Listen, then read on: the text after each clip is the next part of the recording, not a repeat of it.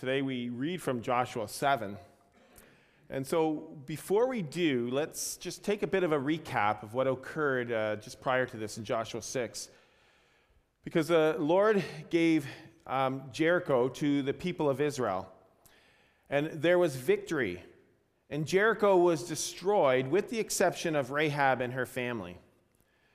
So the Lord then gave the people of Israel a command. They destroyed Jericho, and he said to the people, Everything was to be devoted to the Lord. You can read that in chapter 6, verse 17.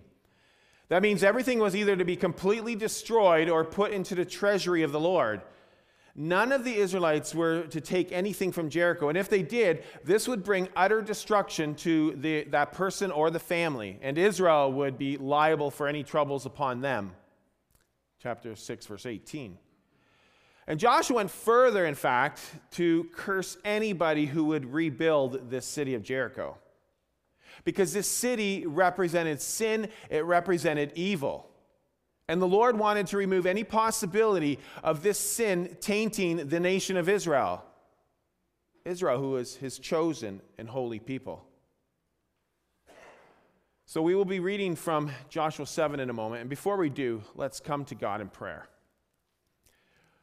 Lord, we give you thanks for your word and for the book of Joshua, for a book that encourages us even today. And as we read from this chapter today, it may leave us with some questions, but we pray too that it will leave us with answers answers of your grace and hope. Bless the reading and the preaching and the listening of your word, and we pray this in the name of Jesus. Amen. Joshua 7. But the Israelites were unfaithful in regard to the devoted things. Achan, son of Carmi, the son of Zimri, the son of Zerah, of the tribe of Judah, took some of them. So the Lord's anger burned against Israel. Now Joshua sent men from Jericho to Ai, which is near Bethaven, to the east of Bethel, and told them, Go up and spy out the region. So the men went up and spied out Ai. When they returned to Joshua, they said, Not all the army will have to go up against Ai. Just send two or three thousand men to take it, and don't weary the whole army, for only a few people live there. So about 3,000 went up, but they were routed by the men of Ai, who killed about 36 of them. They chased the Israelites from the city gate as far as the stone quarries and struck them down on the slopes. At this, the hearts of the people melted in fear and became like water. Then Joshua tore his clothes and fell face down to the ground before the ark of the Lord, remaining there till evening. The elders of Israel did the same and sprinkled dust on their heads. And Joshua said, Alas, sovereign Lord, why did you ever bring this people across the Jordan to deliver us into the hands of the Amorites to destroy us? If only we had been content to stay on the other side of the Jordan. Pardon your servant, Lord. What can I say now that Israel has been routed by its enemies? The Canaanites, and the other people of the country will hear about this, and they will surround us and wipe out our name from the earth. And what then will you do for your own great name? The Lord said to Joshua, Stand up. What are you doing on your face? Israel has sinned. They have violated my covenant, which I commanded them to keep. They've taken some of the devoted things, they've stolen, they've lied, they've put them with their own possessions. And that's why the Israelites cannot stand against their enemies. They turn their backs and run because they have made, been made liable to destruction. I will not be with you anymore unless you destroy whatever among you is devoted to destruction. Go consecrate the people Tell them, consecrate yourselves in preparation for tomorrow, for this is what the Lord, the God of Israel, says. There are devoted things among you, Israel. You cannot stand against your enemies until you remove them. In the morning, present yourselves tribe by tribe. And the tribe the Lord chooses shall come forward, clan by clan. And the clan the Lord chooses shall come forward, family by family. And the family the Lord chooses shall come forward, man by man. Whoever is caught with the devoted things shall be destroyed by fire along with all that belongs to him. He has violated the covenant of the Lord and has done an outrageous thing in Israel. Early the next morning, Joshua had Israel come forward by tribes, and Judah was chosen. The clans of Judah came forward, and the Zerahites were chosen. He had the clan of the Zerahites come forward by families, and Zimri was chosen, and Joshua had his family come forward, man by man, and Achan, son of Carmi, the son of Zimri, the son of Zerah, of the tribe of Judah, was chosen. Then Joshua said to Achan, My son, give glory to the Lord, the God of Israel, and honor him. Tell me what you've done. Do not hide it from me. Achan replied, It is true. I have sinned against the Lord, the God of Israel. And this is what I've done. When I saw in the plunder a beautiful robe from Babylonia, 200 shekels of silver, and a bar of gold weighing 50 shekels, I coveted them and took them. And they're hidden in the ground inside my tent with the silver underneath. So Joshua sent messengers, and they ran to the tent, and there it was hidden in the tent with the silver underneath. They took the things from the tent, brought them to Joshua and all the Israelites, and spread them out before the Lord. Then Joshua, together with all Israel, took Achan, son of Zerah, the silver, the robe, the gold bar, his sons and daughters, his cattle, donkeys, and sheep, his tent, and all that he had to the valley of Achor. And Joshua said, Why have you brought this trouble on us? The Lord will bring trouble on you today. Then all Israel stoned him, and after they had stoned the rest, they burned them. Over Achan, they heaped up a large pile of rocks, which remains to this day. Then the Lord turned from his fierce anger. Therefore, that place has been called the Valley of Achor ever since. This is the word of the Lord. Thanks be to our God. So, Joshua 6 and 7 is a overall another biblical story that moves from the thrill of victory to the agony of defeat. I mean, when you think about it, it's not much different from other stories in Scripture. I mean, even the creation story, it's a, thrill of victory through a perfect world being created. But then the entrance of sin into the world results in the agony of defeat. As mentioned earlier uh, in chapter 6, the Israel nation just had conquered Jericho, and there was no loss of life among the Israelites. The Lord God gave Israel victory even before they took over this city of Jericho. And then we begin to read in chapter 7, which begins verse 1 with that ominous word, but. And chapter 7 immediately sets the stage for the defeat. But the Israelites were unfaithful in regard to devoted things. This points us to God's command in chapter 6, verse 18 Keep away from the devoted things, so that you will not bring about your own destruction by taking any of them. Otherwise, you will make the camp of Israel liable to destruction and bring trouble on it. Israel had victory. And almost immediately following that, Israel has defeat. And the defeat is evident when Israel continues to go on God's mission and they take over this next city that they're instructed to, which is Ai. The spies come back to Joshua, say that this city of Ai is quite small. Israel doesn't have to tire out the whole army, and they, so they don't need to send the whole army. Joshua sends about 3,000 men to take over this city. Again, this should have been another easy victory with God on their side. And God was still on their side, but there was also sin, the sin that was standing in the way. So there was not victory, there was defeat. And the people of Ai, they weren't conquered. Israel was routed by Ai. Israel fled on account of Ai pursuing them, and about 36 people of Israel were killed. And then the Israelites became afraid. Within this short period of time, things went rather sideways. From a recent victory, something went wrong. So Joshua and the people began to cry out. They cried out to God and asked him why God delivered Israel into the hands of the Amorites. In fact, Joshua questioned God why God had them even cross the Jordan River. They should have just stayed on the other side where it was no enemies. Because now the other nations, they're going to hear about this defeat. And they're, they're going to want to wipe out Israel. And then Joshua also questions what this will do to God's great name.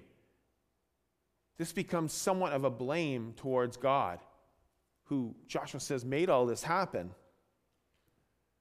But God sets the story straight. And he says, Israel has sinned. He didn't say Achan sinned, Israel sinned. As we read on in the story, we realize, of course, that only one person sinned, but sin has a way of impacting not only the one person, but their family and the nation. And as the story goes on, the sin needs to be dealt with, and Achan and his family, they get removed completely from Israel. In a sense, it's kind of like, I guess, contact tracing with COVID to determine who's the carrier. God does this contact tracing with Israel's sin to determine who was the carrier. Sin permeates. Well, okay, let's first deal with the brutality of this passage. Achan sinned. He coveted some of the goods of Jericho and he took them back with him. I mean, who doesn't covet? He was busted, he got caught. And he, he confessed. But then Achan and everything he owned and his whole family was completely destroyed and killed. He and his family, they were stoned to death and then burned. Just as Jericho was removed for a purpose, so was Achan and his family for a similar purpose. And this is brutal. I'm not going to make excuses for Scripture. Scripture can defend itself, it doesn't need me or you to do that. But this is again another story like the destruction of Jericho for Israel and for all God's people to understand the danger of sin and its consequences. This story, as brutal as it is, gives us a seriousness of what it means that God is holy and how God desires his people to be holy. And so God will do what is necessary to remove sin and remove evil. And yeah, in the Old Testament, it was utter destruction at times. Cleanliness and purity were necessary to worship God. And these are the days, of course, before Jesus. These are the days of, of Leviticus and where there were many rules. And you can read the book of Leviticus and just all the rules that are listed there. And then people had all these rules to live by. And God gave the people these commands, and these commands were not for sport, they weren't for fun. These commands were to honor a holy God. These commands were created because God was holy, and God wanted his people to remain holy. Holiness would continue the line of Israel. Sin could ultimately destroy the line. So, when destruction and death occurred, there were basically two reasons. One was because punishment had to occur for evil practices. Whether there was evil within a city or within a person, there were always consequences and punishment followed. Secondly, sin had to be completely removed so it would not impact and affect the rest of the people. Again, sin can easily permeate and find its way into the community. So there is punishment for sin and removal of sin.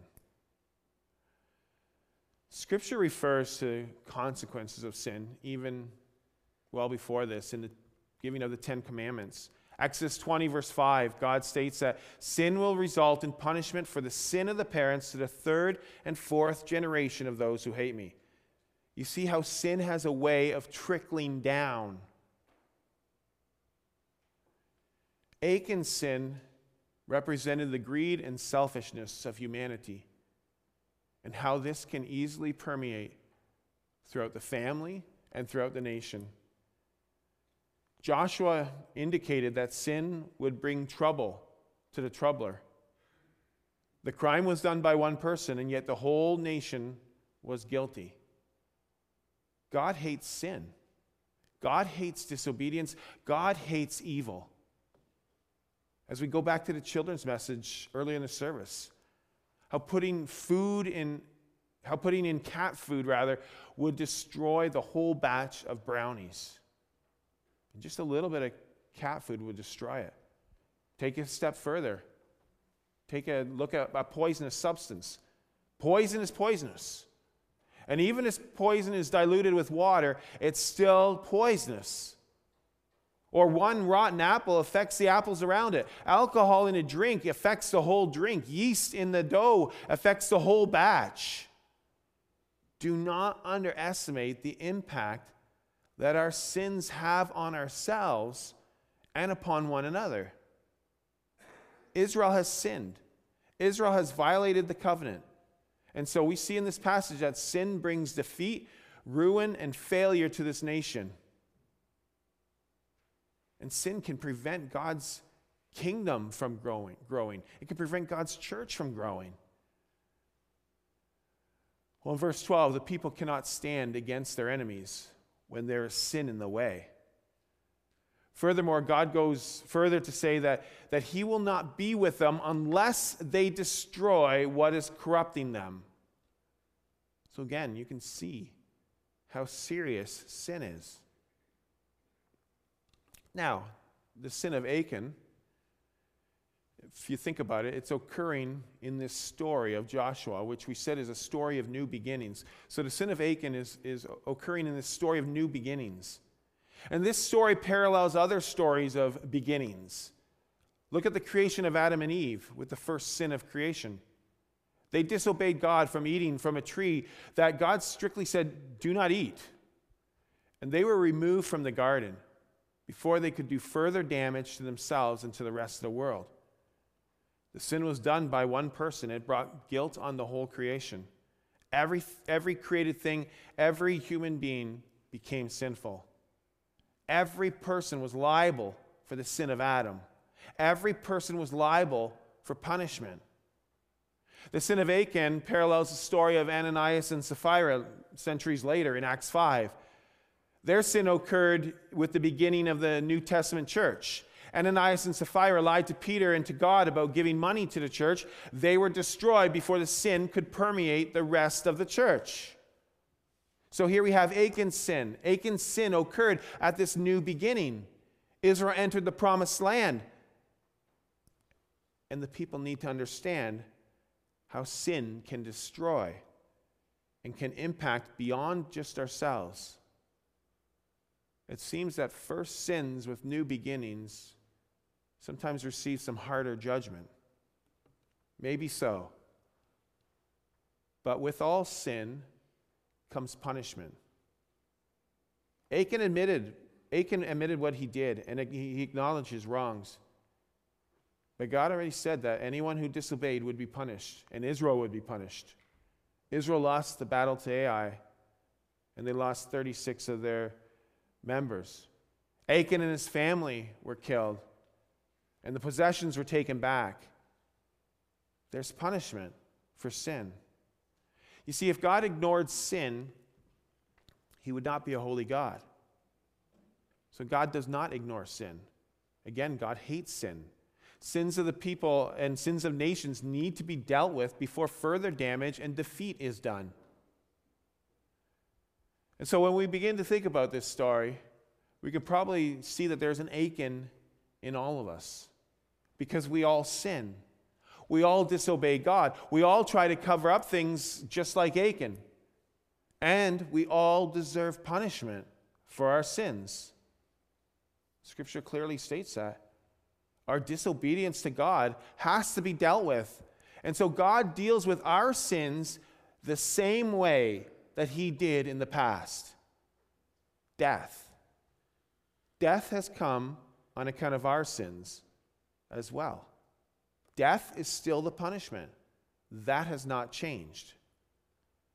But thankfully, we are in the 21st century. We are on this side of the cross. And what that means is there has been a substitute for the death on account of our sins. We do not take the punishment of death upon us. We have someone pay for that punishment and God's one and only Son took upon him the punishment and the sins of all God's sons and daughters through his death. You see, sin entered this world on account of one person. And is it fair that one person's sins impacted so many other people? No, I don't think so. It's not fair. Sin has a huge impact on people. But salvation entered on account of one person. Is it fair that one person's death impacted so many people? Probably not either. It's not fair. But we can thank God that it's not fair. We can thank God for the brutal death of his son on the cross. We can thank God that we have been given a substitute to take our place and punishment of death for our sins. Romans 5:12, New Testament book by Paul. We read these words, "Therefore just as sin entered the world through one man and death through sin, and in this way death came to all people because all sinned." And we continue reading with Romans 5:15, "For if the many died by the trespasses, the sins of the one man, how much more did God's grace and the gift that came by the grace of the one man, Jesus Christ, overflow to the many?" Sin of one person permeates through all people, but God's amazing grace overflows to God's people in abundance. So, people in this story, in Joshua 6 and 7, we see the thrill of victory lead to the agony of defeat. And as we continue the story through the brutality of the Old Testament stories and through the brutality of the New Testament, we see the defeat turn into victory again through God's one and only Son, Jesus Christ and his brutal death on the cross. A victory of Israel in conquering Jericho to a deadly defeat of Israel with fleeing from Ai to another amazing victory through the line of Israel, through God's Son, Jesus Christ, conquering sin and death. So, people, we do sin, and we do need to confess. And yes, our sin has consequences and punishment. Achan had to pay for his own punishment. And today we have Jesus Christ who has paid for our punishment. Through God's action through his son Jesus Christ and his one act on the cross, one man brought life and victory to the world, and we are called to respond in faith and follow this one man, one Savior, Jesus Christ. So don't underestimate the power of sin to trickle into our lives and to trickle into the lives of others. Today, sin is just as prevalent, and today we are still called to be holy because God is holy. But we can also not underestimate the power of God and the power of His grace to bring forgiveness and salvation to His people. Receive God's amazing grace and have faith in Jesus, who is a substitute for all your sins.